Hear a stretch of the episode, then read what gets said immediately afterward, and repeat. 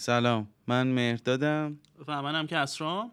و شما شنونده پادکست یوگن هستیم.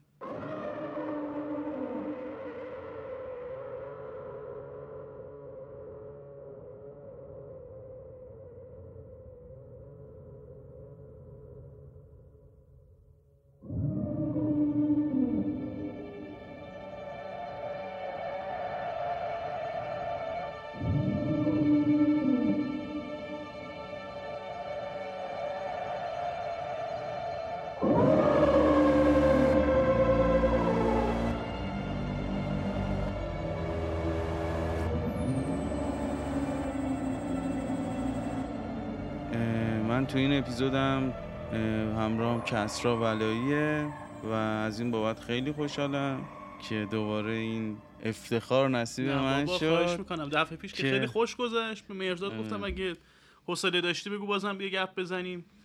آره قرار شد که در میاد. این اپیزود بیا اینجا.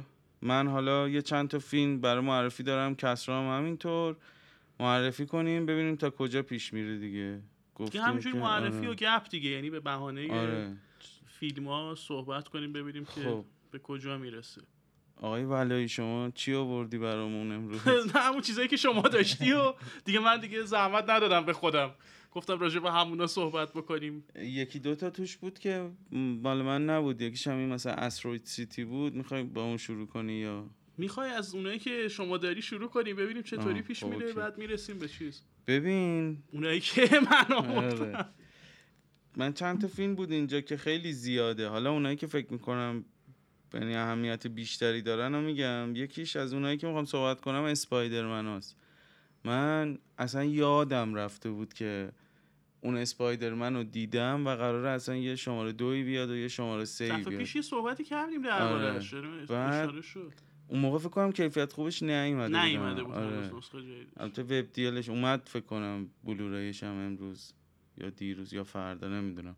بعد می‌خواستم راجع به این صحبت کنم که من دوشو دیدم خیلی اتفاقی دانلودم کردم هی مون مون یه شب گفتم بذار ببینیم چیه. آقا اون لحظه ای که شروع شد من یه جوری فر خوردم. چرا؟ چون قبلش هم من با تو اینجا راجع به کمیک استریپ خیلی صحبت کردیم مثلا اطلاعات تو گفتی من خیلیاش برام تازه بود.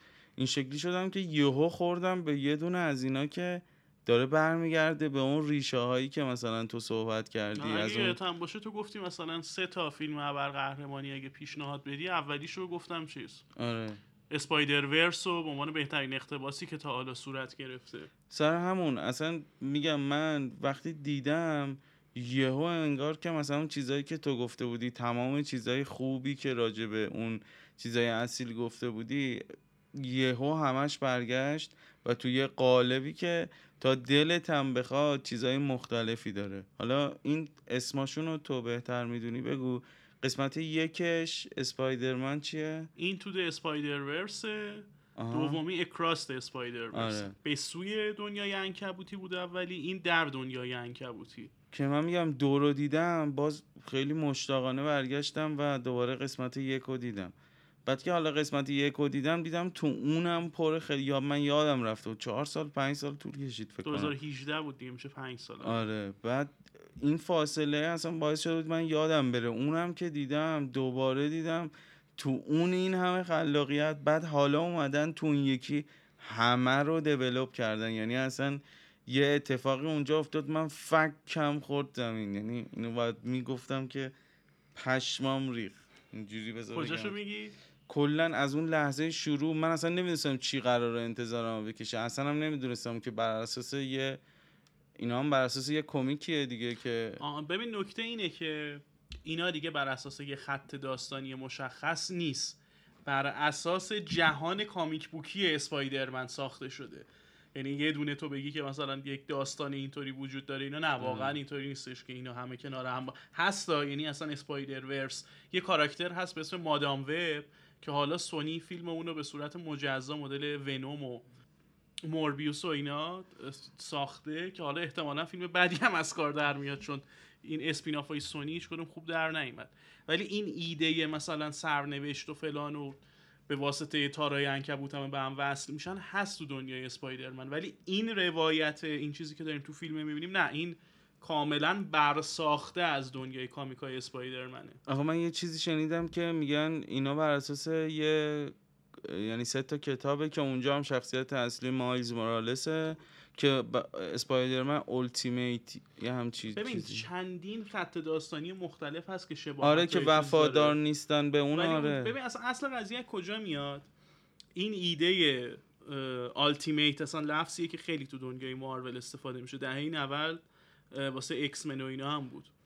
هر سری که خط داستانیه به مثلا انتها می‌رسه خب در ده مثلا 100 سال که نمی‌تونی هی چیز کنی. بعد اسپایدرمن پیر شه دیگه.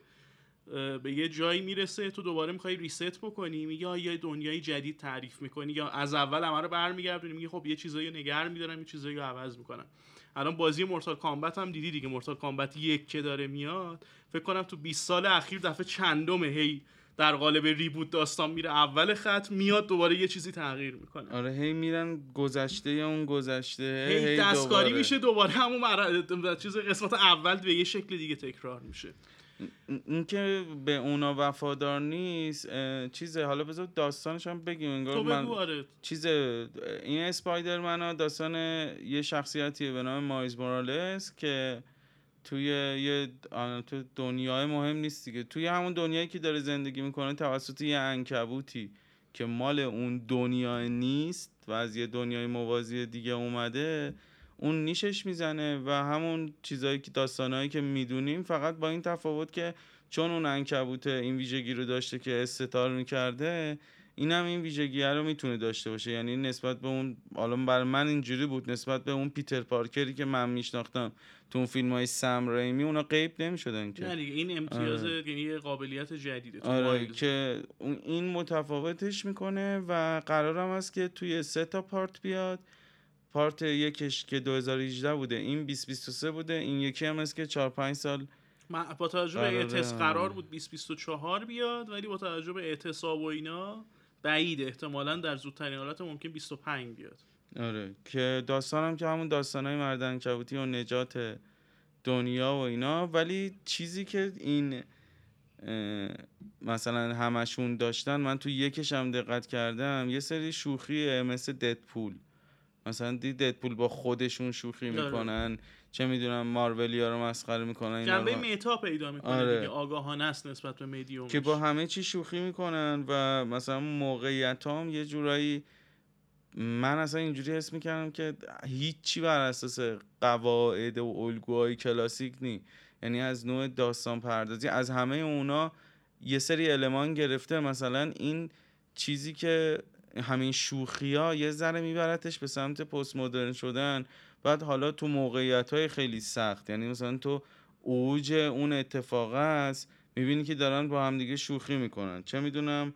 از اون ور فضای بسری داستان اون نوع من همش فکر می‌کنم این تصویرات داره روی همون پوستی مثلا همون جنس از کاغذی که دهه شست داشتن چیز یه سری دوندونا روش هست که آره. که اونا رو استفاده از همه اینا من میگم موضوع خیلی ساده, ساده است. اسپایدرمن و اون دنیای روبروش. ولی اینا برگشتن به اصل اون ماجراه و حالا دارن یه قصه نو میگن. از اون اثباته از نوع فرمی که انتخاب کردن برای مثلا هر کدومشون اسپایدرمن همین مایز مورالس وقتی داریم تصویراشو می‌بینیم مثلا خطوط عمودی هن.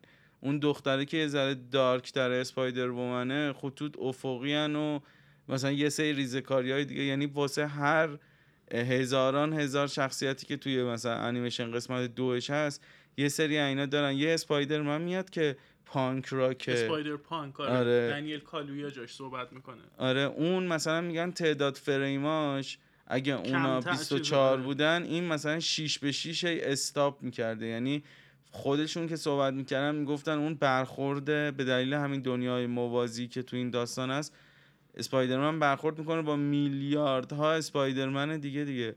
بعد این شکل گرفتن و این دعواه خیلی چیزش می‌کنه یعنی متمایزش می‌کنه. اونم به این شکلی که گفتم چه تو کارگردانی چه تو نور پردازی چه رنگ همه چی حس و حال اینو داری که انگار یه کمیک اورجینال گرفتی دستت.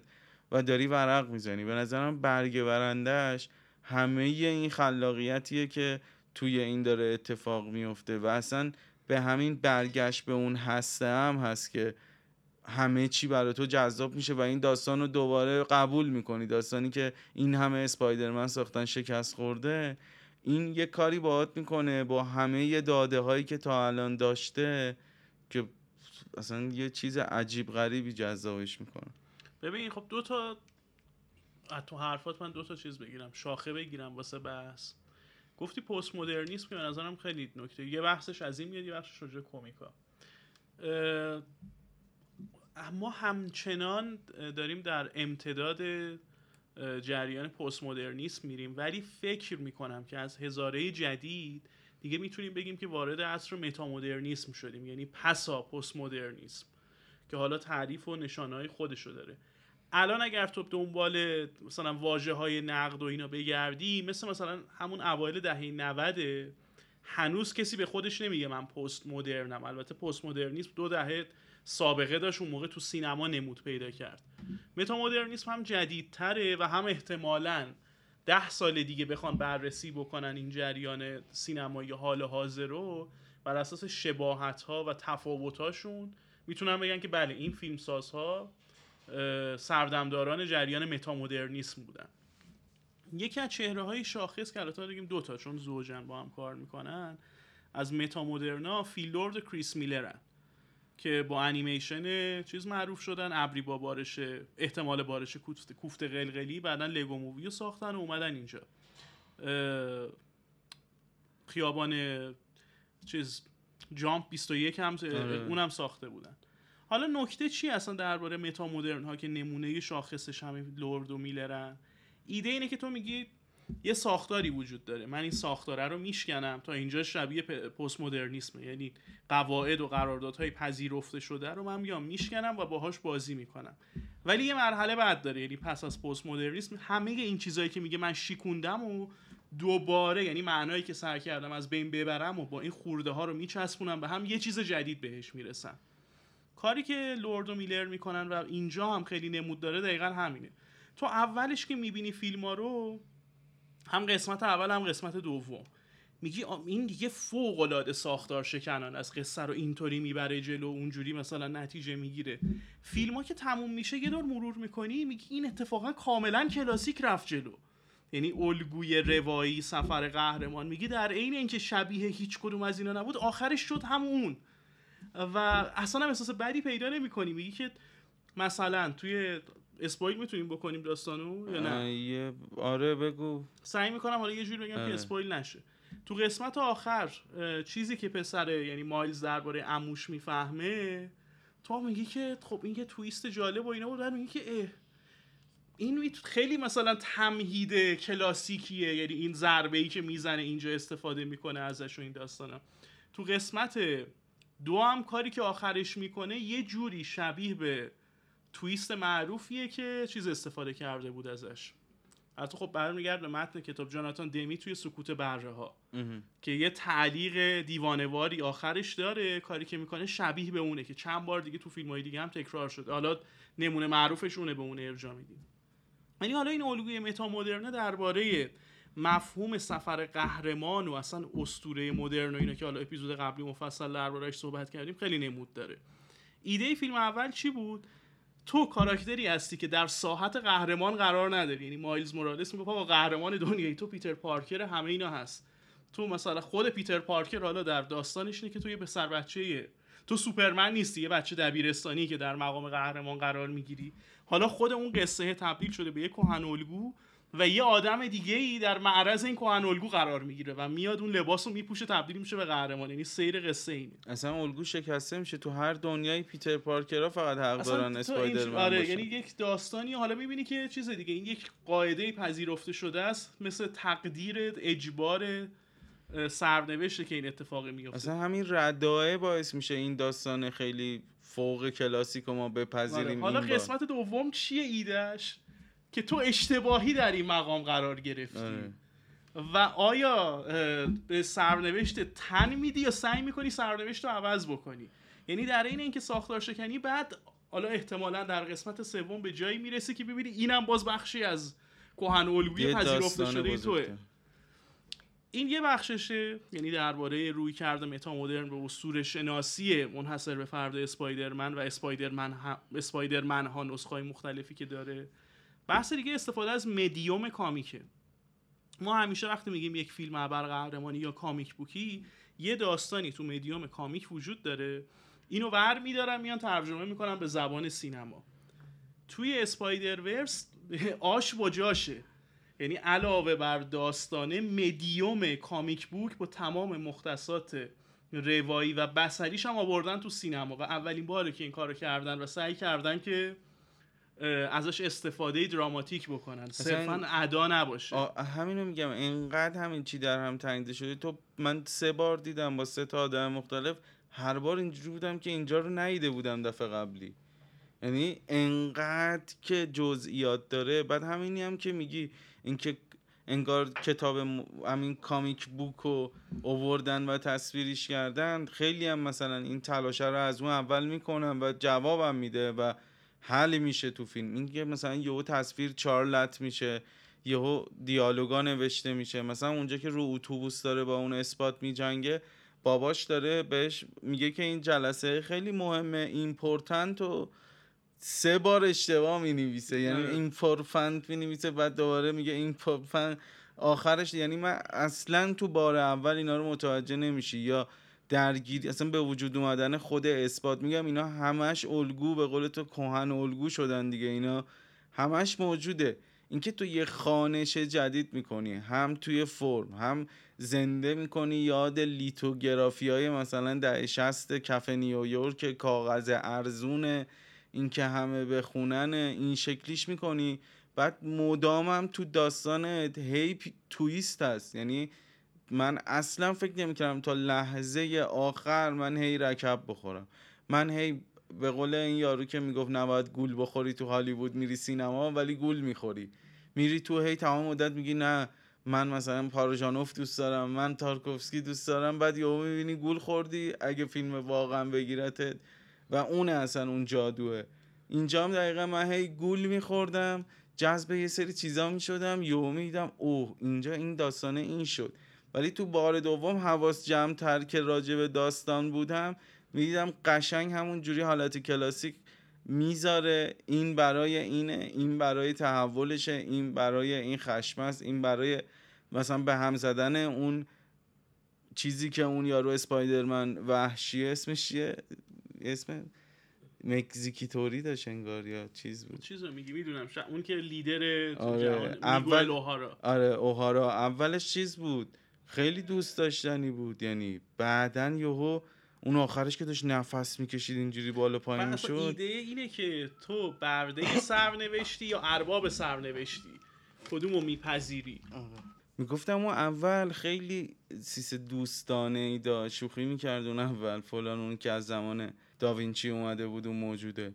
میگم شوخی همه این جور چیزا انگار توی پکیج کاملا مناسب. به قول تو میگی این دوتا همونایی بودن که اومدن اینو اصلا بارگذاری کردن این متا رو و تونستن مثلا یه دونه مثال مشتی بذارن براش و بسازن در حدی که مثلا می‌گفتن اون نبرد اسپایدرمن با هم نزدیک چهار سال طول کشیده آره. یه چیز استثنائیه تا مثلا چند روز حالا نه ولی چند هفته یعنی فکر کنم تا دو هفته قبل از اکران سراسری هنوز بخشایی از فیلم در حال گرفتن خروجی و کامل شدن بوده. آره خیلی این قضیه حتی اکرانش هم تو چیز خیلی جالب بود. و به نظرم باید ببینید و فر بخورید اصلا یه چیز عجیب غریبیه. آره متاسفانه احتمالا خیلی دست کم گرفته میشه. یعنی میگن که آقا یه انیمیشن مثلا ابرقهرمانیه.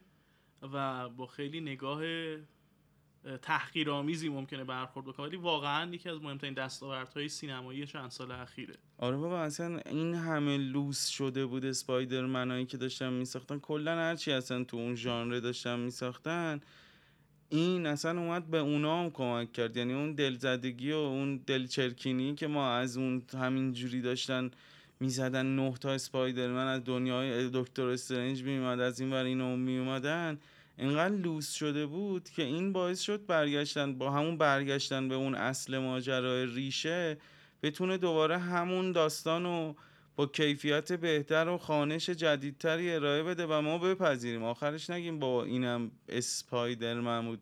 من واقعا بعد اینکه تموم شد اصلا تیتراژم فکر کنم از سی دقیقه چل دقیقه هم تیتراژ داره.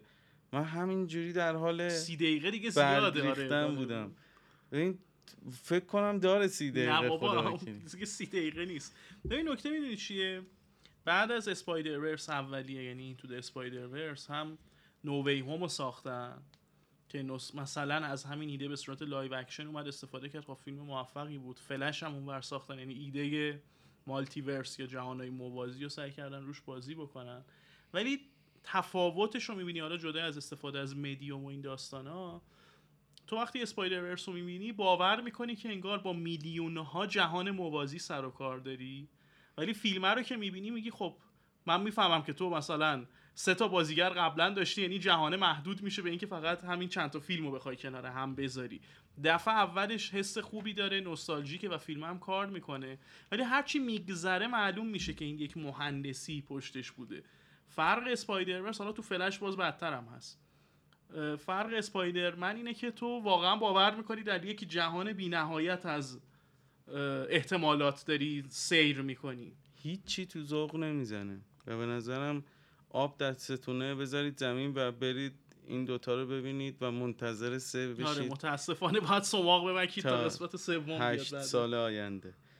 خب فیلم بعدی به نظر چی باشه؟ ایرانی باشه؟ خرس صحبت کنیم سریال آره. محبوب جفتمون. سریال خرس.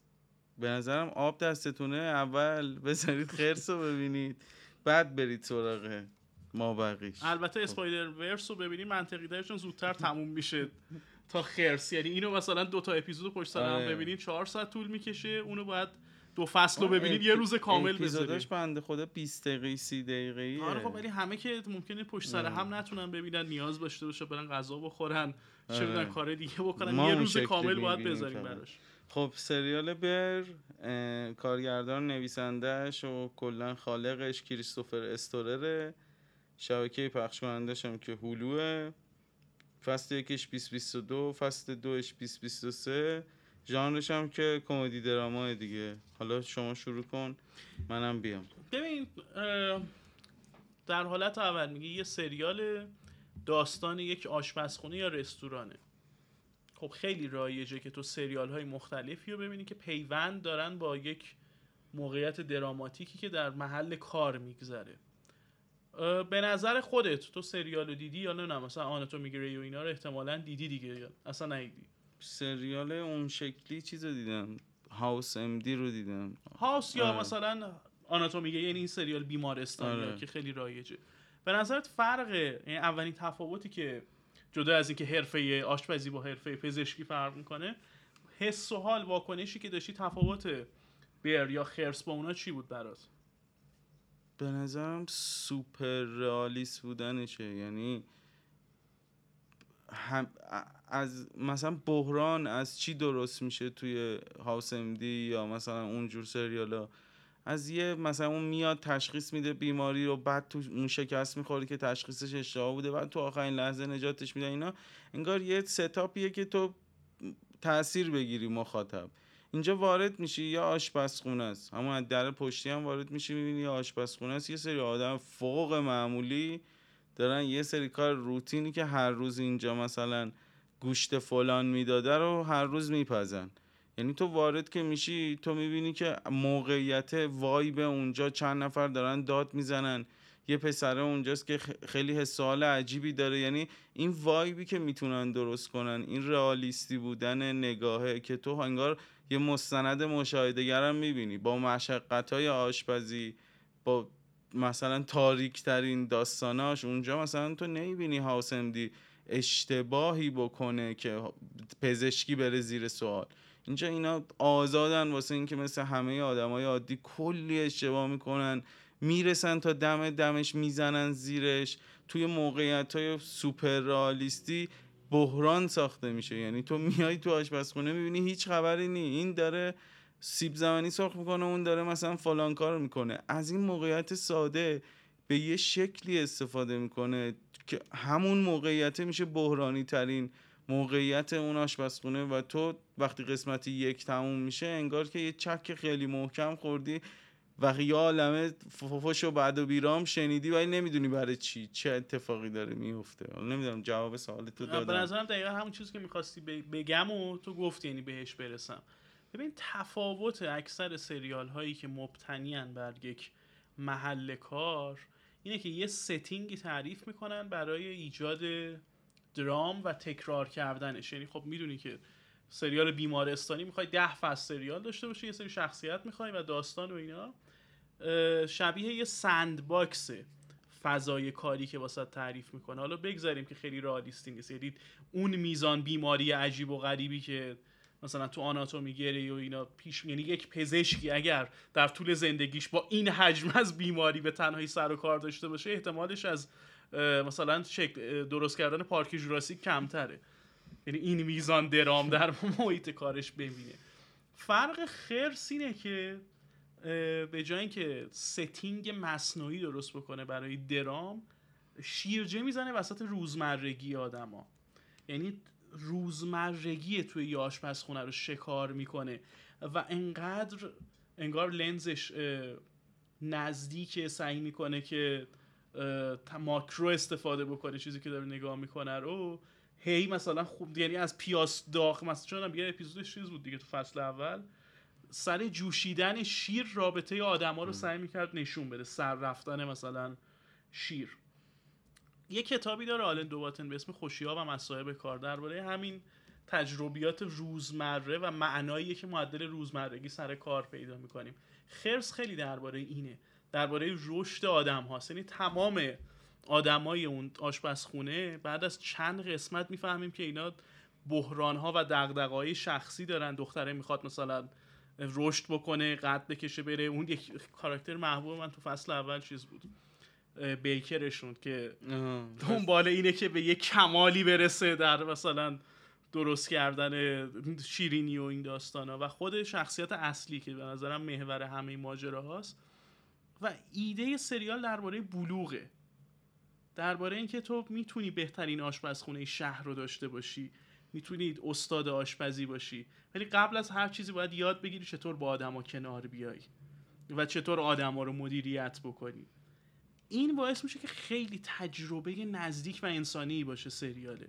به شکلهای مختلف ممکنه اصلا کسی سر و کارش با آشپزی نیفتاده باشه ولی سریال رو ببینه و احساس بکنه که بخش عمده از این چالش ها رو من انگار تو زندگیم داشتم بدون اینکه بهش فکر کرده باشم. خوراکی که داره استفاده می‌کنه واسه پیش برده اون درامای داستانش همش از روزمرگی گرفته شده. یعنی برای ما خیلی ملموسه که یه تلاشی بکنیم. اون تلاشه به شکست منجر شه. دوباره اون تلاشه رو بکنیم به شکست حالا ایران هم هستیم که همینجوری نان فقط شکست شکست و بعد ول شدن اون. بعد مثلا تو داری یه تجربه یا میگم انقدرم نمی‌دونم چی جوری اصلا تونسته انقدر همه چی درست در انگار تو داری همزمان یه مستند هم می‌بینی. از تلاش یه سری آدم افسرده که تو اون لوکیشن یه خودکشی هم اتفاق افتاده. بعد تو وارد که میشی میگی چقدر این آدمای اینجا مستعدن که دوباره همون کاره رو بکنن. فکر کن تو لوکیشنی که باعث شده یه نفر مغزش رو بکنه حالا بهترین سرآشپز شهر اومده. یه مادر بزرگ اونجاست که مثلا اون زن چیز مکزیکیه فلان. یه دختره می‌خواد رشد کنه فکر می‌کنه کارمی می‌تونه اون می‌خواد بهترین دونات رو در بیاره. در این حال میگم می‌خواد به کمالم برسه. اصلا همه اینا کنار هم قرار می‌گیره. تو میگم انقدر واسه من ملموس بود. دیدی تو اوج شلوغی یه سری جاها بود که یهو سکون می‌شد دو نفر آدم با هم حرف می‌زدن. مثلا من بهترین جاش برام اونجا بود که فصل دو رو ندیدی تو. نه هنوز نگه آره. تا یک شرایط خاص ببینم. میره پیش یه نونوایی دوباره از این اتفاقا پیش میاد که خیلی ساده. اون داره خمیر می‌بره میده به این. اینم پرت می‌کنه اونجا. دارن یه دیالوگ ساده می‌کنن. دوربین از ته یه زوم ریزی می‌کنه می‌رسه به مدیوم اینا. از مثلا فول شاتشون بعد تو غرق میشی. نمی‌دونم حالا شاید رو من خیلی تاثیر گذاشته ولی برای من حکم تراپی داشت ببینه واقعا یه جنبه درمانی داره واقعا دقیقا اینقدر رو شخصیت ها عمیق میشه و حسشون. ببین سوال اول اینه. خب آقا یه آشپزخونه درب داغونی است تو پسری که اینجا رو به ارث بردی برای تو این یک چالش شخصیه که اینو تبدیل بکنی به ولی واسه اون کسی که میاد اونجا صبح می‌خواد در اولین یعنی در سریع ترین شکل ممکن کارش رو تموم بکنه پولش رو بگیره بره. تو چطور می‌تونی این انگیزه و علاقه رو به اون تزریق بکنی و بتونی اینو مثل یه کشتی هدایت بکنی؟ همه از موقعیتی که دارن راضی تو ناراضی. آره، تو چطور می‌تونی اینو تبدیل بکنی به یک چالش جمعی؟ و خب خیلی ساده هم بهش نمی‌رسه. یعنی موقعی که تو داری اصلا کلا. یکی از اشتباهاتی که ما داریم اینه که زندگی و درام رو سعی می‌کنیم مقایسه بکنیم با هم. این یعنی تصور می‌کنیم که یه سری چیزا مماسه با هم. در حالی که اینجوری نیست.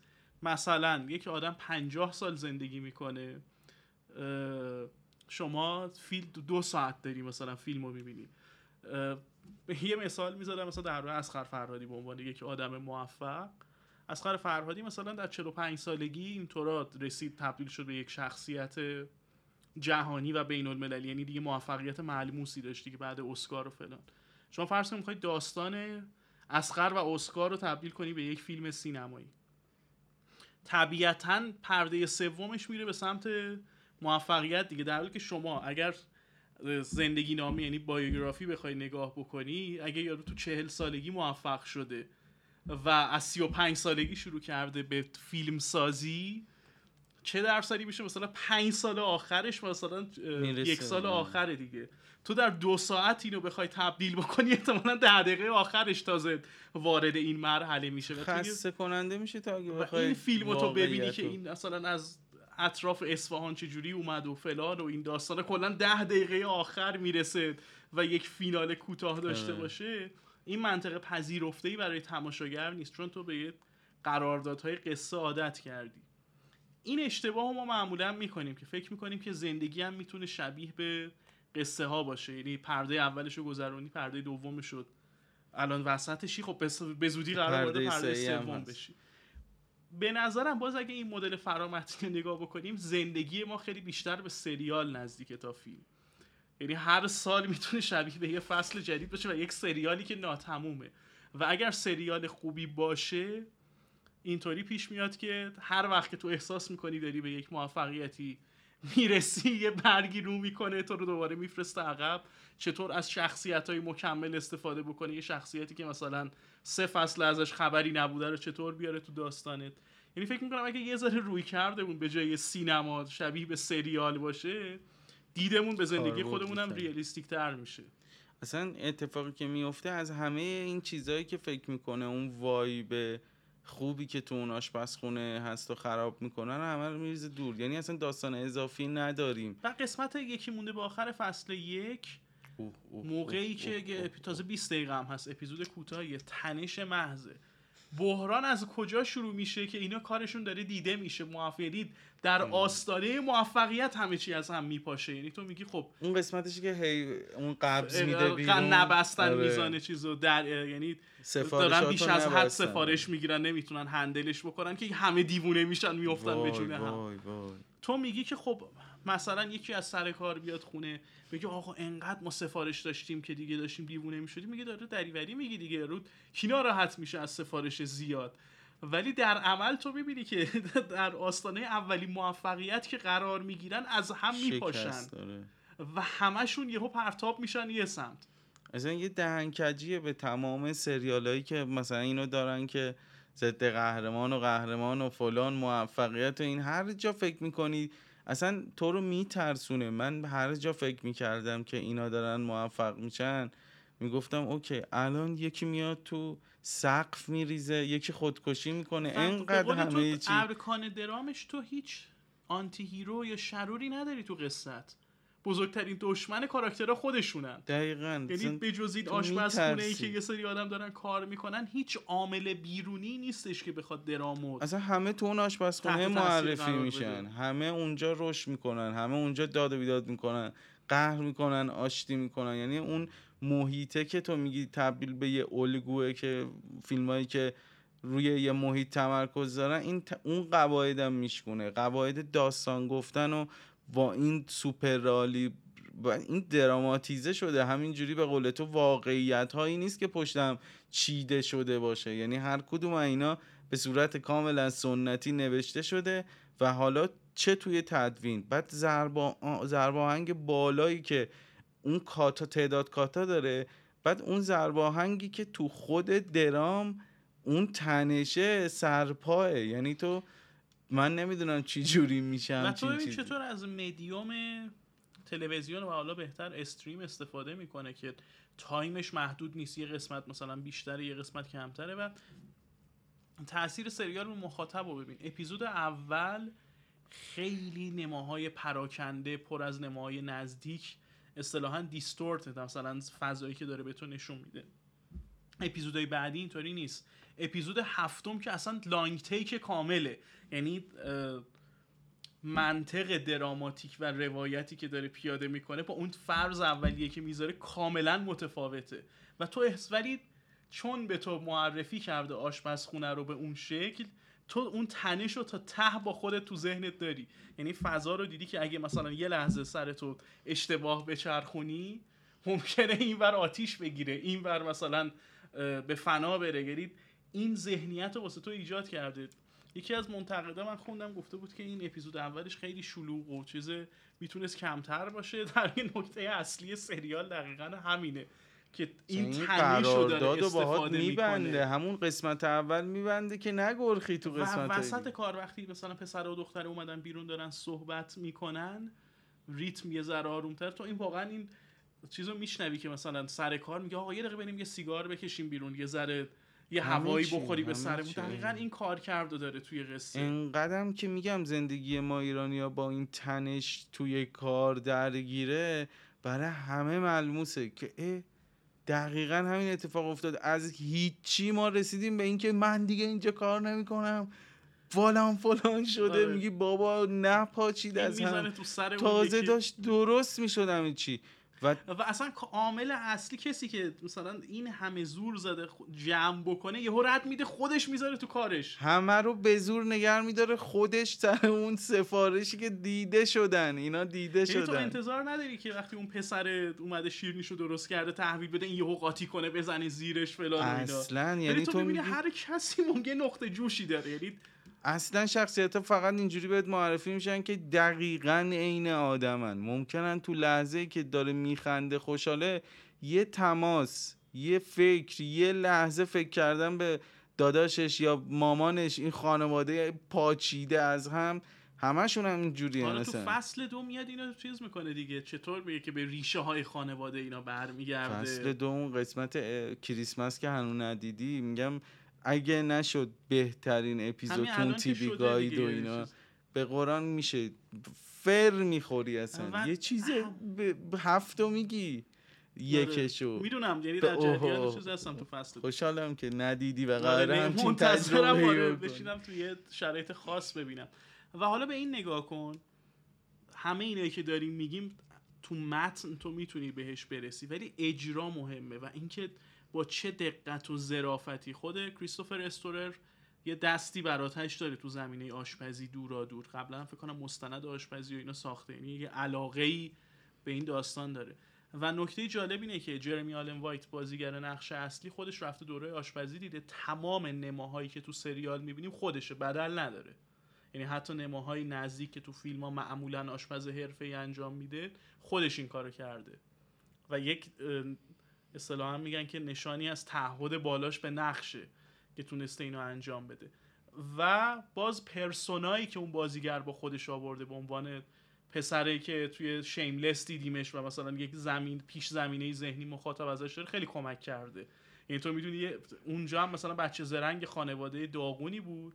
که بازم تو شیکاگو بود این داستانا؟ اصلا اونجا ش... اونایی که شیملس رو دیده باشن یه سری از لوکیشن ها براشون آشناس اینجا. دقیقا تو یه سری محل آره. مشخصی از شیکاگو فیلم برداری شده. میگم هم رستورانه ساخته میشه هم مهمتر از همه اون آشپزخونه اون رستوران. شخصیت دونه دونه پرداخت میشن توی میگم این هیاهوه این آشفتگیه این وحشی بازیه تو نگاه اول شاید این شکلی باشه که غیر قابل حله. ولی اصلا مسئله همینه که مثل زندگی واقعی تو اگر درس نمی‌گیری مثل آدم به قول تو دغدغه توه. در به ما چه که ما اینقدر مثل تو دل بسوزونیم و دل به کار بدیم.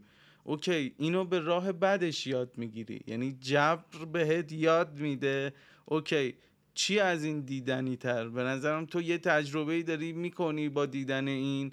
که تو اون شکست رو برات اتفاق نمیفته ولی داری می‌بینی برای یکی دیگه اتفاق میفته چیزی که آدما دوست دارن مرغ همسایه قازه خیلی دیدنیش می‌کنه اینو اصلا استفاده باز یکی از مفاهیم جالب توی سریال که خیلی نقش پررنگی تو درام داره مفهوم میراسه چون به هر حال پسره از یه جایی به بعد احساس می‌کنه یک وظیفه یک میراسی افتاده گردنش که باید از این حفاظت بکنه و گسترشش بده. تو حالت عادی یعنی اگر این اتفاق نمیافتادی ممکن بود بره تو مدرسه آشپزی و فلان و این مسیر زندگیش جای دیگه بره.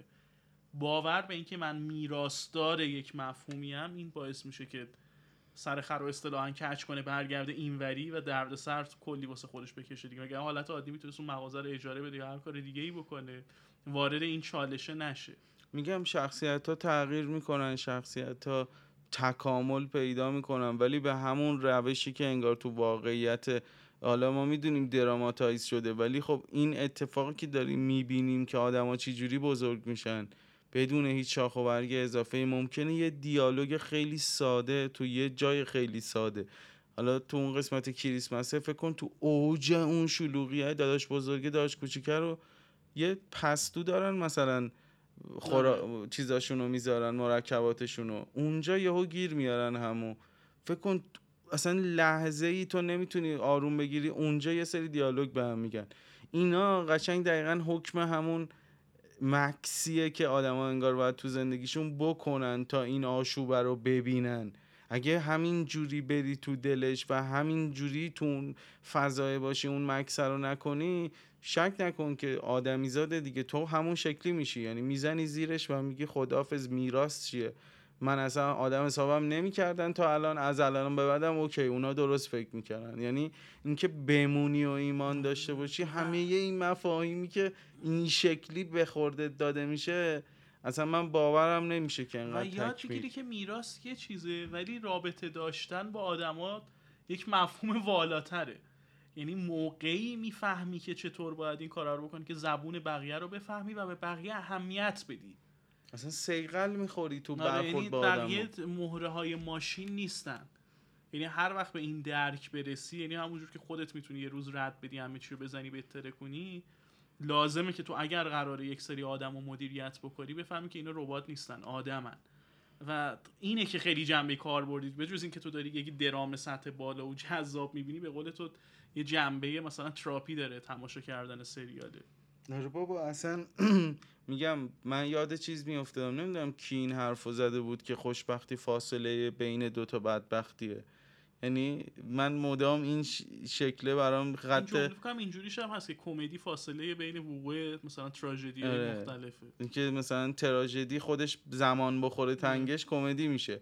و اینکه تو داری این تجربه رو انقدر عمیق و دقیق برات پیش میاد خیلی به نظرم چیز ارزشمندیه نکته دیگه که الان گفت لفظ کمدی و تراژدی استفاده کردیم. بخشی از مثلا فرمول کمدی اینه که تو منطق جهان واقع رو خم می‌کنی یعنی شوخی می‌کنی با آنچه که وجود داره. و الان که تو فکر می‌کنی واقعا تو خرس چه چیزه؟ با مزه مگه اتفاق میفته که سریال می‌تونه کمدی باشه؟ میشه میگن دارک کمدی. درامدی یا مثلا کمدی درام یا هر کدوم اینا باشه با اینکه یک بخشیش طبقه بندی کردن سریال. تو دسته کمدی برای اینه که شانس بیشتری برای دیده شدن و جایزه داشته باشه تو رقابت. ولی بخش دیگهش تو خیلی پیش میاد که تو سریال بخندی به موقعیت های انسانی. ولی هیچ چیزی یا دستکاری نمی‌کنه سریال برای اینکه تو رو بخندونه. برخورد بی واسطه تو با روزمرگیه که احساس می‌کنی تا این حد من تا حالا ندیده بودم کسی عمیق بشه در روزمرگی و این تناقضات رو بیرون بکشه. اصلا میگم کار به بکت می‌کشه یه جاهایی. اصلا تو از اون موقعیتی که اصلا برای اون شخصیت ها خنده دارنی تو خندت گرفته از اینکه اینقدر چهار تا چیز ابلهانه و چهار تا چیز اشتباه اشتباه تو به اون اون گفت به این این اون غذا رو امتحان کرد تصادف فلان تبدیل میشه به این موقعیت. اونجا که اون داشت همینجوری بیرون فیش می‌داد قطع نمی‌شد انداختش زمین قطع نشد. پرتش کرد اونور قطع نشد. من واقعا خندم گرفته بود. ولی از یه طرفم اینجوری بودم که با پاچید همه آره یعنی شاید تنها چیزی که تو می‌تونی بگی آمدانه می‌تونه کمدی باشه ماجرای کیترینگ اون مهمونی تولد است که قرصای چیز اشتباهی می‌رسه بچه ها همه. و واکنش با مسئله آره داره میگه یه دقیقه. دمت گرم. آره. ساکت شدن. اینا. خلاصه که میگم از هر طرف که نگاه می‌کنی سریاله واقعا می‌تونین اه، حالا مهرداد میگه آب دستتون زمین بذارین و خرس رو ببینین. من پیشنهادم اینه اگر یک موقعی به یک مرحله نزدیک بودین به نقطه جوش مثل موقعی که میگی آقا من احتیاج دارم برم یک مسافرتی جایی ولی خب چون مسافرت می‌تونه گرون باشه و در دسترس نباشه یک آخر هفته بشینین خرس رو ببینین می‌تونه مخصوصا اگه پشت سر هم ببینین این جنبه تراپی و حس رهایی رو براتون داشته باشه. مثلا میگم اونایی که فکر می‌کنن دپرشن دارن بشینن ببینن و بهتون قول میدم 20 ساعت اینطورا جلسه تراپی دیگه. و یه چیز نکته جالبی که دیگه داره مربوط میشه به چیز بعدی که حالا من می‌خوام فیلم بعدی که می‌خوام معرفی کنم خیلی منو یاد آنکات جیمز میندازه مخصوصا قسمت های اولش. با همون چیزی که کسرا میگه مواجهه بی پرده و سریع شما تا پرت میشید. وسط دل اون بحرانه این خیلی من یاد آنکات جیمز میندازه که حالا صحبت می‌کنیم دیگه. میریم سراغ آنکات جیمز. خب اوکیه بر دیگه. به نظر من که میشه ساعت های دیگه باز صحبت کرد. هر قسمتش رو باید توجه داشته باشید. سی دقیقه از هر قسمتش. یعنی انقدر موجزه انقدر چیزی که اصلا من دیدم تو فصل دوش اون اپیزود کریسمس یه ساعته خوشحال شدم. گفتم اوه ببین چی برامون تدارک دیده. خلاصه که ببینید و لذتشو ببرید دیگه. خیلی درگیر شید یه. الماس واقعا کوچیکه تو حالا من یه استوری هم گذاشتم که نوشتم توی این ملغمه تبلیغات و مثلا وان پیس و سه هزار ساله داره نتفلیکس تبلیغ می‌کنه اونو پوستر می‌زنم فلان. این اصلا خیلی کوچولو اومد رفت یه جا وایساد بدون هیچ ادعایی بدون هیچ تبلیغ از یه پخش کننده حالا متوسط فلان اینا از یه شبکه مثلا چیز کم بازدید به نظرم مثلا من جای Netflix HBO هر چی آب دستم بود میذاشتم زمین و می‌رفتم سراغ اینا می‌گفتم بخریم هر چی یه هست Hulu قبلا خریده دیگه آره. FX و اینا. مثل دقیقا موفقیتی که سریال کسب کرده مثل خود اون آشپزخونه هست. یه رستوران یا آشپزخونه کوچیکه حالا امیدوارم چیز ناراحت نشن و راست فری کثیف یعنی فرق کنین یه جایی مثل فری کثیفه که به یه موفقیت بزرگی می‌رسه. یعنی حالا در ابعاد شیکا واقعا هم این چیز وجود داشته. یعنی هنوز هم هست یه مدل همین فری کثیف ما. یه رستوران خیلی معروف تو شیکاگوه که الهام بخش سازندهای سریال بوده که شبیه به اصلا همونجا design شده. که ماجرای Bear رو بر اساسش بسازن. خلاصه که بهتون قول میدم پلک نمی‌زنید دیگه. ببینید و صفا کنید. یه چیزی گوش بدید نه. گوش دوست نداری گوش بدین نه فکر کردم می‌خوای یه چیزی دیگه بگی. گفتم من okay. نکته ندارم ولی می‌تونید یه چیزی گوش بدین آره. okay.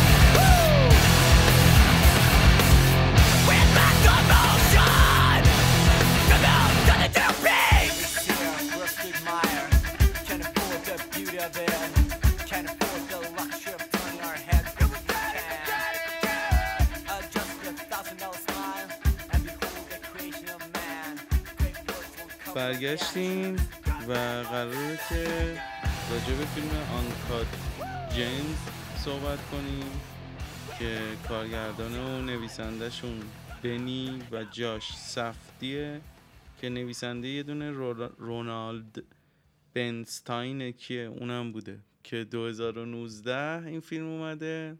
فیلم بردارش هم استاد داریوش خونجی بوده. بازیگران مطرح هم که آدام سنلر و جولیا فاکس هم که زیاد مطرح نیست اصلا کلا. بین آره علما معروفه ولی خب بازیگر زیاد معروفی نیست. و استفاده هم که ازش کردن آخه دقیقا آره. همونی بوده که خودش می‌خواسته یعنی نه آخه واقعا خوبه تو فیلم. مثلا تو فیلم آره. سودربرگ هم بازی کرده که اونجا هم آره اونجا هم یه نقشی داره. اینجا واقعا جزئیات رفتارش و اینا خیلی به نقشه می‌خوره خیلی. گفتی خونجی چون قبلش درباره گود تایم هم صحبت کرده آره. واقعا که دلایل حالا جدای از درام و اجرا اینا تفاوت کیفیت دو تا فیلم تو حضور یه فیلم برداری مثل داریوش خونجیه.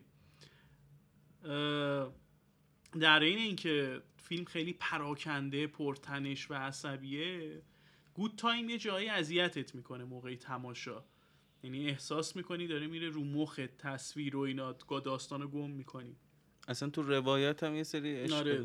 دارم میگم ولی تفاوت اجرای فیلم که حضور خونجی خیلی توش موثر بوده رو اینجا میشه دید بعد داستانم راجبه یه داستان خیلی سرراست داره که آدم سنلر به یه سری آدم نزول خور و اینا بدهکاره و قمار یعنی عمل شدید قماربازی داره و کلا پول این می‌گیره می‌کنه تو قمار از اون می‌گیره می‌زنه روی شرط دیگه که پولا در بیاد اینا رو بده. کلا یه زندگی پر ریسک و پر خطر این شکلی داره. که میگم خیلی سرراسته یه سری طلبکار هستن که دنبالشن و اینم مدام در حال بستن شرطه و حالا توی این بلبشو دنبال یه تعادلی هم میگرده. داستان از این قراره. ولی همون اتفاقی که توی بر داشتیم صحبت می‌کردیم به نظرم اینجا میفته یعنی از همون لحظه اول که ما پرت میشیم قشنگ وسط یه قصه ای که یه نفر پشت تلفن داره دلالی می‌کنه داره طلا معامله می‌کنه البته فیلم با اون طلایه که اونجا پیدا میشه اون جواهره آره. آره.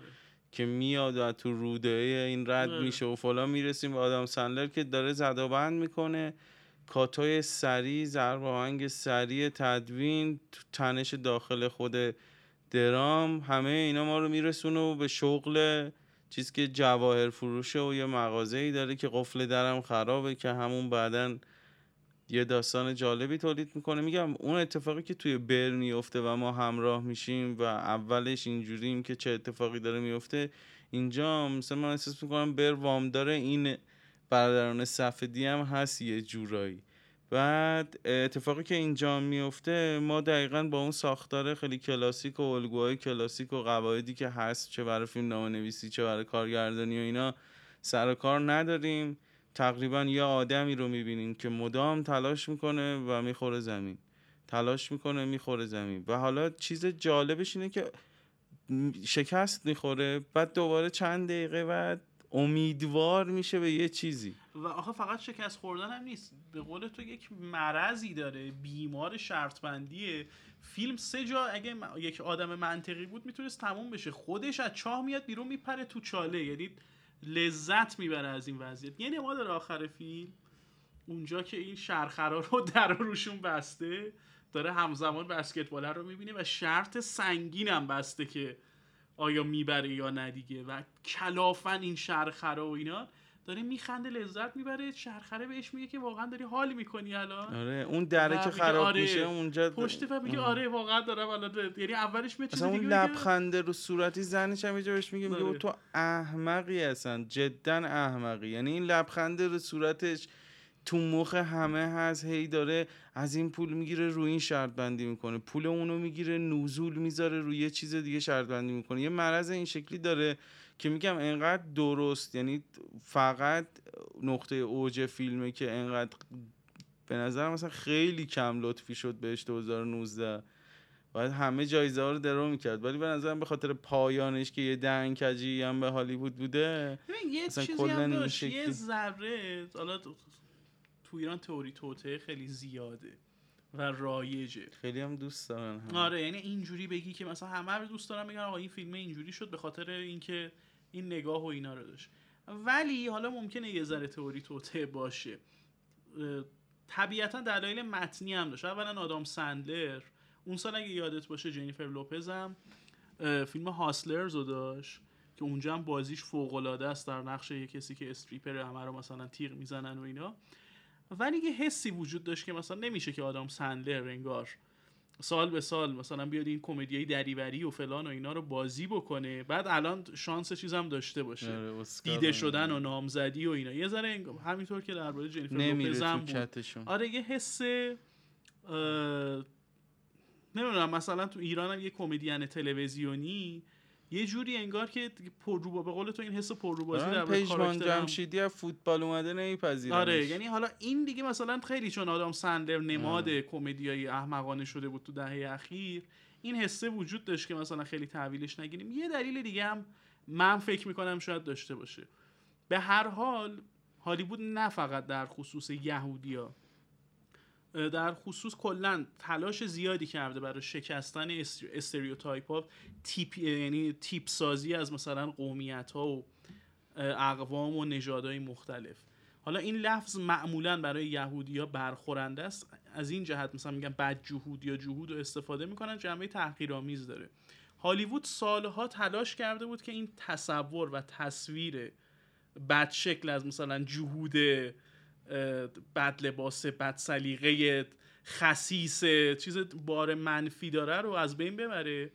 و این فیلم چون اول یه نگاه رئالیستی داره شیرجه می‌زد تو همین تصویر از تصویر نادیده و منفی از یهودیا که حالا درست خود فیلم سازم جلال بنجل آره یک آدمی که نسخه مثلا مدرنی از شایلا که تاجر ونیزی می‌تونه حتی باشه.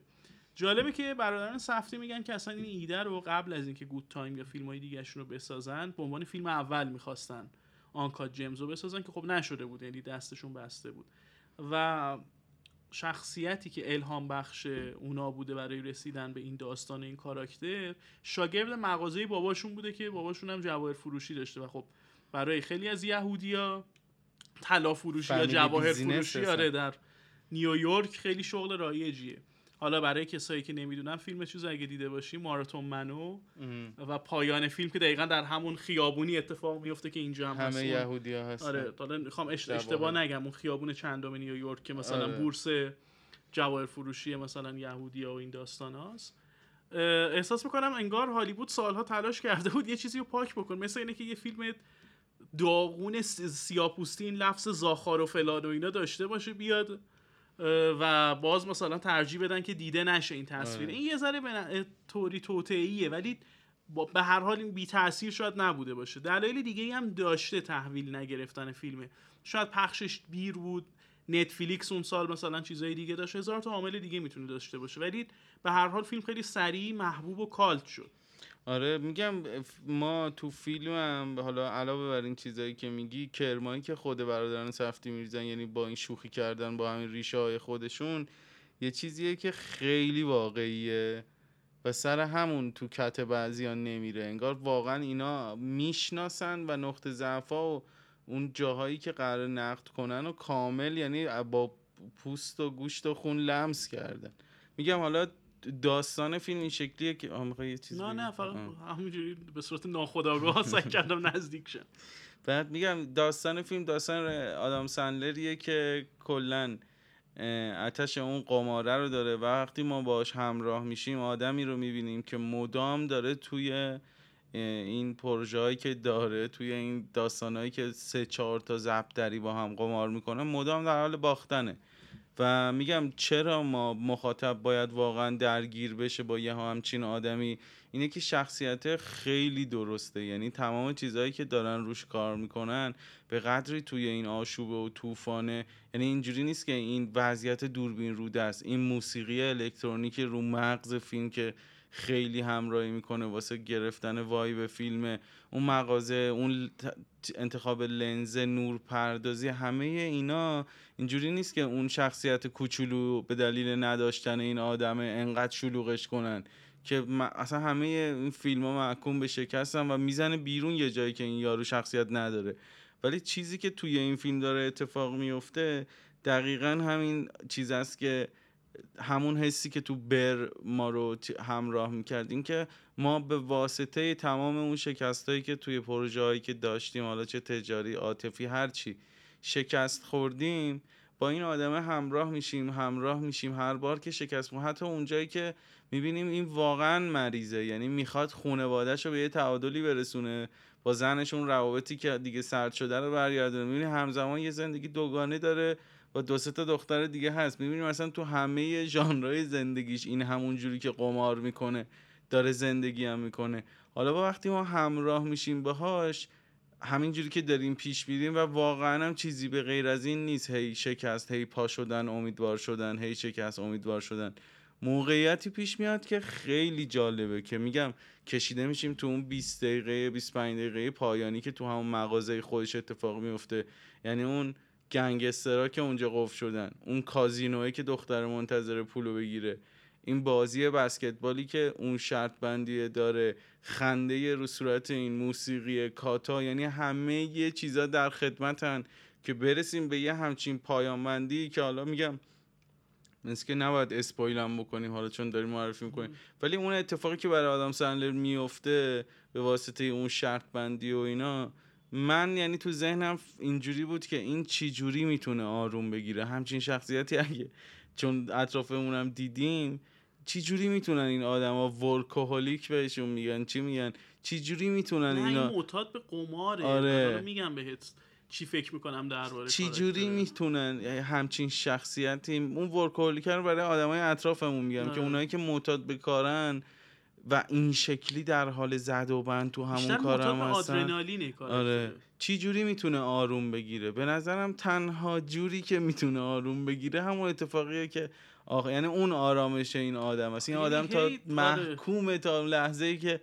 زنده است این استرس و این چیزا رو داشته باشه. از همین رو میگم فیلمه به نظرم دیدنی ترین فیلمیه که تو 2019 بود. حالا یه ذره اقراق می‌کنم چون یادم نمیاد چیا دیدم اون موقع. ولی عالی بود. فیلم دیگه ای که بود مثلا پاراسا... پاراسایت یا انگل بود. اون بود دیگه روزی روزگاری در هالیوود آیریشمن بود. فیلم های زیادی بود ولی باز شخصا برای من فیلم محبوبی بود اون سال. یعنی خیلی واقعا. در مقایسه با سه تا فیلم مهمی که اون سال بود. یعنی اسکورسیزی و تارانتینو با... یعنی باز من اینو بیشتر دوست داشتم حالا به دلایلی. آره که داریم چیزه. صحبت می‌کنیم و چیزای دیگه. ببین فیلمه از یه سری جهات خیلی شبیه به Good Time این ایده رو یعنی اصلا تو فکر می‌کنی اگر ندونی که اینا می‌خواستن اون فیلم اول بسازن حتی گزینه جایگزینشون این بوده که اگه آدام ساندلر آدام ساندلر قبول نکرد برن سراغ جونا هیل که یه, ظاهر شبیه یه یهودی typical دیگه است توی ولی خب سن سال کمتری داره.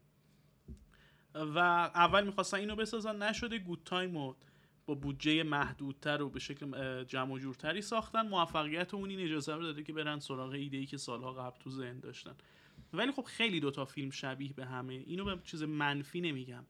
یه الگوی مدل یعنی درام روی هوا داریم می‌بینیم. چون دو تا شخصیت پا در هوان تو دو تا یعنی هم نقشی که رابرت پتینسون توی Good Time بازی می‌کنه. و درام هم همین جوریه که رو همه چی مثل کسی که داره بدون اینکه پولی تو جیبش باشه قمار بازی می‌کنه و دیوانه وار میره جلو درام هم به همین شکل پیش میره. تو گود تایم یادم اون موقع مثلا فیلم رو که دیدم دقیقا نمی‌دونستم که چقدر فیلم خوشم میاد. یا یعنی الان که فکر می‌کنم یه سری چیزاش برام جذابه یه سری چیزاش همچنان تو ذوقم می‌زد. ولی خب بعد از تجربه دیدن آنکا جیمز به دلیل شبا یعنی بهتر می‌فهمی مدل فیلمسازی اینا رو واکنش آدم مثبت تره تا قبل از اینکه این یعنی دو تا فیلم رو وقتی ببینید بهتر می‌تونید تجزیه تحلیل بکنیشون. مشکل اصلی که شاید تو گود تایم وجود داشت که لحن فیلم یه جاهایی از دست می‌رفت. این تو احساس می‌کردی که این داداشر از بیمارستان دزدید آورد تو خونه این باید زودتر دیگه مثلا چکش می‌کرد تا بفهمه که دوباره یه درد سر جدید درست نکرده. ولی توجیه فیلم بود که خب به هر حال فیلم یه جاهایش هم می‌تونه کمدی باشه. یعنی این بی منطقی رو سعی می‌کرد اینطوری با کله خر بودن کاراکتر توجیه بکنه. نکته مشترک درباره دوتا کاراکتر این فیلم ها اینه که اینو یه مثال بزنم. من هی دستم ناخداگاه مثلا آره، فقط پیش مردادم نیست. یعنی همه جا یعنی خودم دارم مثلا برنامه ضبط می‌کنم. همیشه این مشکل هست. یعنی موقعی که بحث میره بالا انگار باید دستمو بزنم به یه چیزی. آره نه من خودم با دست زیاد صحبت می‌کنم. و این آره. که این صدایی که هی میاد بدونید این بخشمندیاییه که کسرا داره آره. چیز ذهنی انگار باید نقطه بذارم موقعی که حرف می‌زنم. یه ویدیو دیدم چند روز پیش حالا خیلی ویدیویی مثلا معتبری نیست که بگم ارجا بدم و این. اصلا ویدیویی که تو اینستاگرام در قالب روانشناسی پخش میشه که حالا خیلی مبنای درستی نداره ولی می‌خوام ازش یه چیزی استفاده بکنم. که می‌گفت چرا مردها توی عروسیشون لباس تیره میپوشن؟ چون این نوعی لباس عزا حساب میشه. برای خداحافظی کردن با اون مرد یا مثلا پسر بیمسئولیتی که قبلا بودن. حالا دقیقا ریشه استور شناسی لباس داماد این نیست ولی ایدهه یه نوعی تعریفی از بلوغ مردانه است. کاراکتر اصلی فیلم های برادران سفتی از نظر خودشون با این سرکشی خلبازی کل خربازی و وحشی بودنی که دارن نمی‌خوان اهلی بشن. یعنی چه رابرت پتینسونه اصلا تمام درگیریش اینه که اگر داداش منو مثلا بگیرن و اینا که یه ذرم داداشه مثلا شیش می‌زنه کند ذهن و این داستاناست ما مثل حیوان هایی خواهیم بود که ما رو اهلی می‌کنن انگار. و در پایان می‌بینیم که حالا داداش اتفاقا اینجوری شده. اگه خودمون تصمیم نگیریم برامون تصمیم آره، می‌گیرن یعنی یه حسی می‌کنه که آقا انگار مثلا گیر افتادیم و رام شدیم. این در مورد شخصیت آدم. سندلر هم هست. یعنی یعنی بارها در موقعیتی قرار می‌گیره با گردن کج و فلان و این داستانا میاد که صندوق آره که می‌تونه. مثلا میگه خب دیگه بس آقا بعد کوتاه بیا آدم شو برو سر زندگیت. اهلی شو. اهلی شو از نظر خودت ولی ترجیح میده وحشی باشه یه دیوونه بازی جدید را بندازه. در نگاه بیرونی اینا شخصیت های نابالغی و در قبال بلوغشون دارن مقاومت می‌کنن. یعنی حاضر نیستن واقعیت رو. بپذیرن و بالغ بشن. در نگاه بیرونی. ولی از نظر خودشون نمی‌خوان رام یا اهلی بشن.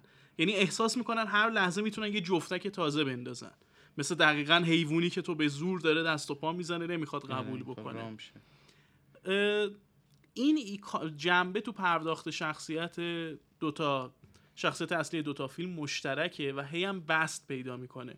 اونجا به یه شکل دیگه رابرت پتینسون آدمیه که رو حواس در تو می‌بینی که آقا یک آدم مثلا شب تا صبح این همه ماجرای مختلف و پشت سر می‌ذاره هر طرف باد میره باهاش میره. یعنی یه لحظه اصلا داستان هی بر اساس همین شکل می‌گیره که الان می‌فهمه یه پولی اونجا هست خب حالا اینو ول کنیم بریم اون ور اونو ول کنیم. بیماری عدم تمرکز داره انگار و خب فرم فیلمسازی هم هی سعی می‌کنه اینو محکد بکنه. آدم سندلر هم واقعا چیزی که همون دیالوگ آخری که میگه واقعا دارم کیف می‌کنم و حال می‌کنم اصلا پول بردنه براش مهم نیست.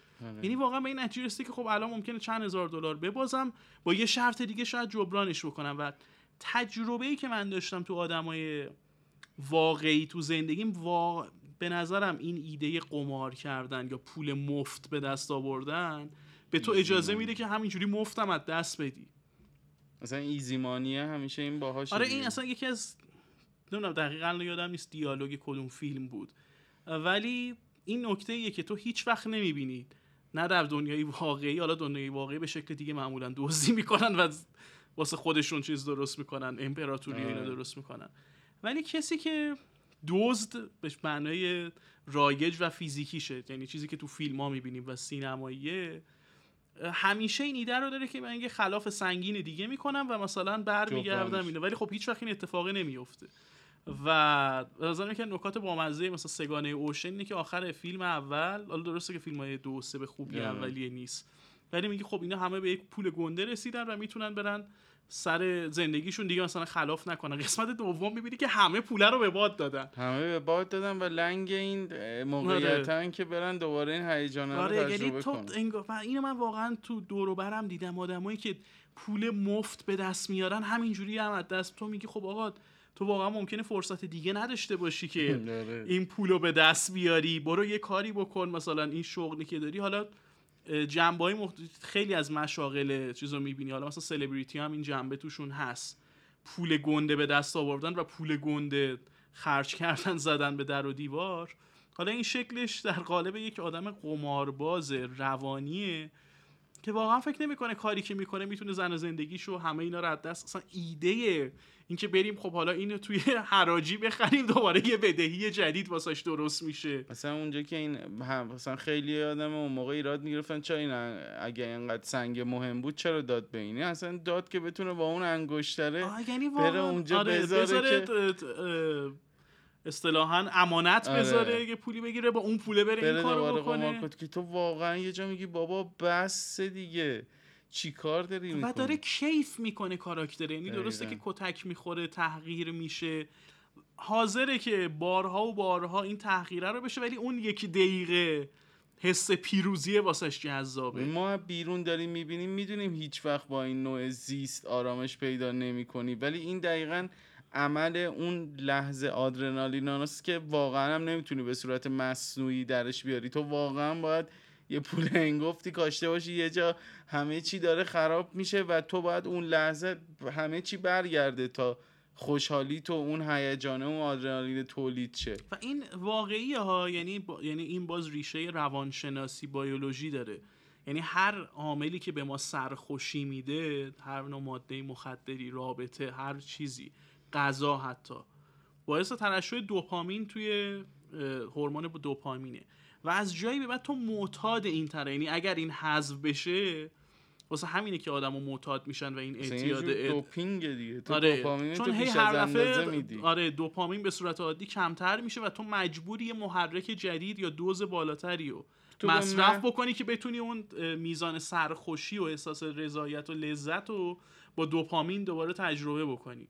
دوپامین مورفین اینا رو همه رو مغز میده ولی تو به محض اینکه بیش از اندازه یعنی بیش از اندازه ای که خود مغز تولید می‌کنه بدی دیگه نمی‌تونی برگردی عقب بگی آقا اون مقداری که به من می‌دادی کم یکم بیشترش می‌کنی اونم آره، دیگه کافی و نی این کاراکتر هم حالا اصلا این حس سقوط این که می‌تونه. چیز کنه این همه آدم رو دور خودش برقصونه. یعنی واقعا اینه که براش لذت یعنی اون صحنه آخر این که اون دختره رو فرستاده اونور اینو اونور. و همه منتر اینن یعنی انتر یعنی مثل انتر لوتی انتری که میگن. همه رو رو دست داره میچرخونه لنگ اینن که ببینن واقعا این بازی برنده میشه یا نه. چون این میگه که آقا من شهودی داره میگه که برنده میشم دیگه. یعنی این قمار آخر رو می‌برم. ولی اگر ببازه یعنی دوباره این چاله عمیق‌تر خواهد شد. هی عمیق‌تر آره. میشه که تو اون بر ریسک بیشتری می‌کنی دیگه. یعنی قماربازا همیشه اینجوریان که میبازن و دو برابر باختشون رو میبندن. میبازن ده برابر باخت رو اصلا تو هیچ میبندن. وقت نمی‌بینی که یک قمارباز بگه من مثلا دو بار بعد از اینکه این دست رو بردم کشیدم کنار. دیگه مثلا چیز عوض کنم هیچ وقت اینجوری آره. یعنی وقتی آلوده میشی به یه چیزی دیگه تا تهش مجبوری کسی که بری. کازینو یا قمار یا بازی رو راه انداخته مغز انسان رو انگار کامل میشناخته که یارو پا نمیشه بره حتی اگه برده باشه.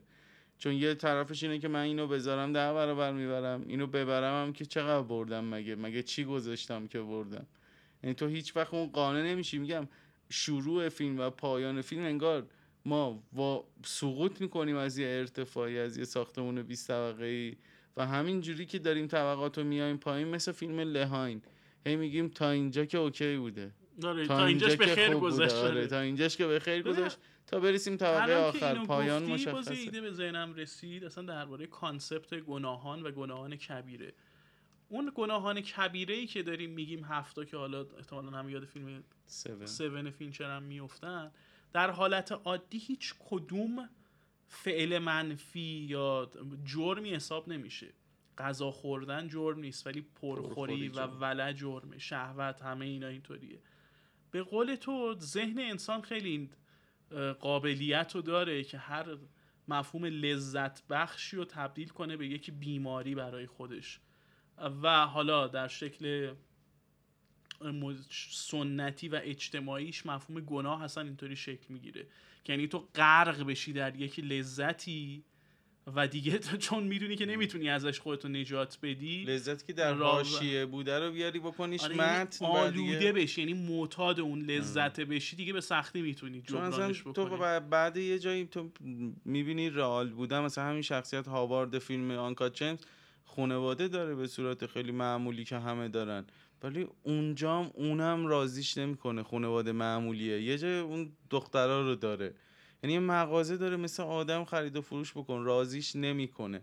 چرا؟ چون طعم اون اکثر قماربازای کلوف که مثلا بزرگ میبازن اینه که یه جا طعم اونو چشیده اون ایزیمانیه رو.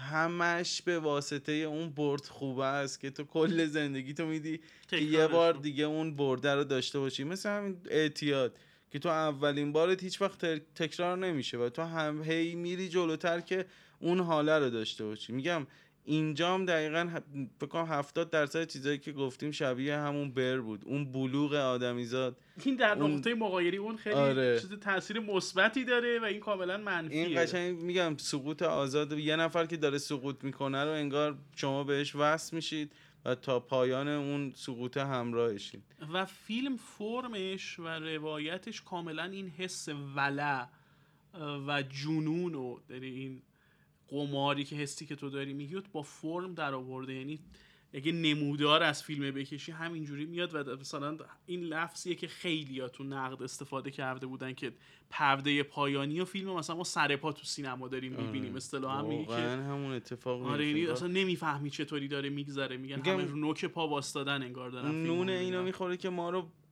از اینکه فیلم نامه به شدت اون شخصیت پردازیش درسته. یعنی همون چیزی که تو گود تایم یه دونه قبل اونم فکر کنم ساخته بودن تمرین کرده بودن اینجا همه چی نشسته.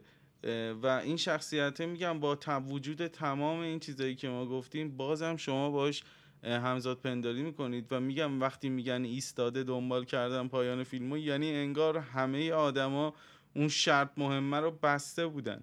اون چیزی که تو فیلم شما هی به آدم سندلر میگی نکن این کارو. اینو شرط نبند. بله. اینجوری نکن. بعد اون حس لذتی که اون پرده پایانی داره رو شما کاملا درک می‌کنید و هرسی که اونا دارن می‌خورن رو هم. دقیقا میگم یعنی شما یه کاری باهاتون می‌کنه از اون آشفتگی اول به یه جایی می‌رسید که این شخصیتی که این همه توضیحش دادیم با تمام این حفرا و کم بودا و پوچ بودنه شما نگران اینید. یعنی ما می‌خوایم که این آدم یه بار ببره این بقیه رو تحقیر کنه. ولی خب اصلا به قول تو بردنه واسه این آدم مهم نی واسه اون لحظه. اگر هم تو نگاه کنی پایان بندی فیلم که نزدیک میشه بعد دوباره برمیگردیم به اون کوه و فلان داره لبخند می‌زنه آدم سندلر. اون صحنه پایانی یعنی رو اون لبخنده فریز میشه. یعنی دقیقا اوج اون ارگاسم اوج اون آره. لذت climax تق. یعنی خب، آره. این آدم رسید به اون چیزی آره. که می‌خواست. و میگم این شکلی کام از آره. ناکام نرفت. و اینکه مثلا میگم هالیوودی ها احتمال زیاد حال نکردن خیلیا حالا اونایی که جوایز و اون ceremony و اینا دستشونه دقیقا به خاطر همینه که ضد قهرمان و پایان خوش معنیشون عوض شد توی این داستانی که این تعریف کرد. سر همینم میگم چشم نمی‌تونید بردارید. به نظرم یه هفته خیلی خفن می‌تونید داشته باشید. چهارشنبه اسپایدرمن ها رو ببینید. آره پنجشنبه. پنجشنبه آنکا جیمز. جمعه که شنبه می‌خواین برید سر کار بر رو شروع می‌کنید و بهتون قول میدم شنبه نرید سر حالا هر جور می‌تونید سه روز رو تقسیم بکنید به هر روز سه روز کامل آره. تجربه جذابی با سینما خواهید داشت باران میشید. خلاصه که اینم از آنکا جیمز. ما یه الگویی هم داریم همزمان با کسرا بالا پایین می‌کنیم که جلوی خودمون رو نمی‌گیریم قاعدتا که بگیم مثلا راجع به آنکا جیمز باید تو 15 دقیقه جمعش کنیم کسرا. اونم بگه مثلا Spider-Man هم 10 دقیقه اینا. ما این شکلی سه تا فیلم رو هم معرفی کردیم هم خیلی سعی کردیم بدون spoil توضیح بدیم و یه preview تقریبا برداشت خودمون رو داشته باشیم. حالا دیگه feedback شماست که اینجوری دوست دارید کمتر دوست دارید و اینکه چی جوری دیگه. خب همون جوری که من قبلا هم گفتم الانم میگم ما رو بیرحمانه نقد کنید که ما بیرحمانه جواب بدیم. و اینکه ما رو از اپلیکیشن های Apple Podcast Google Podcast Castbox و شنوتو می‌تونید گوش بدین. و دمتون گرم و امیدوارم بازم کسرا بیاد. من حتما میام چون به من خوش میگذره. حالا منتظرم که واکنش هم ببینم تا ببینیم چطوری پیش ببریم بحثای بعدی آره. پس دم شما هم گرم. نوکرم. خدافظ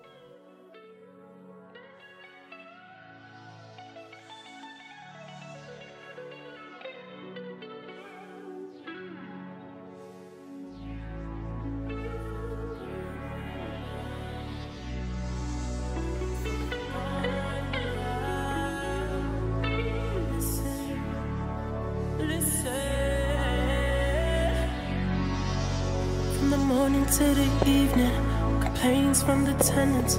Got the walls kicking like they six months pregnant. Drinking Alizé without cereal for breakfast. Girls calling cabs at dawn, quarter to seven. Sky's getting cold. We flying from the north. We rocking with our city like a sold out show. A house full of pros that specialize in the hoeing. Make that money rain as they taking off their clothes. Order plane tickets. Cali is the mission. Visit every month like I'm split life living. Let the world listen if a hater's caught slipping, then my niggas stay tight. Got my back like Pippin, fast life gripping. Yeah, we still tipping. Codeine cups paint a picture so vivid. Fakes try to mimic, get girls timid, but behind closed doors they get pulled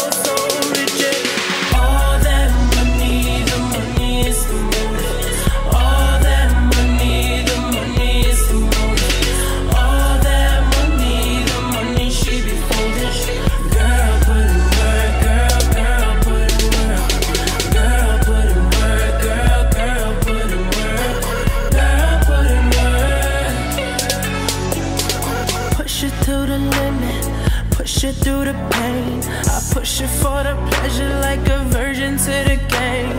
A virgin to that money, a virgin to the fame. So this my only chance, so when I'm over, only pray that I flow from the bottom closer to the top.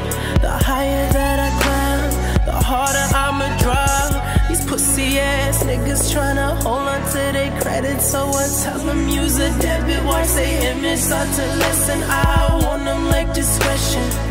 Why these niggas testing? Always fucking twisting. Why these niggas testing? Shit that I got got 'em on. Straight bar hopping to the music of the ambiance. Get shit poppin'. Zombies of the night. Niggas ain't talking if they hyping to the crew. Get it in like pockets. Downtown loving when the moon coming. Only place to find base heads and hot women.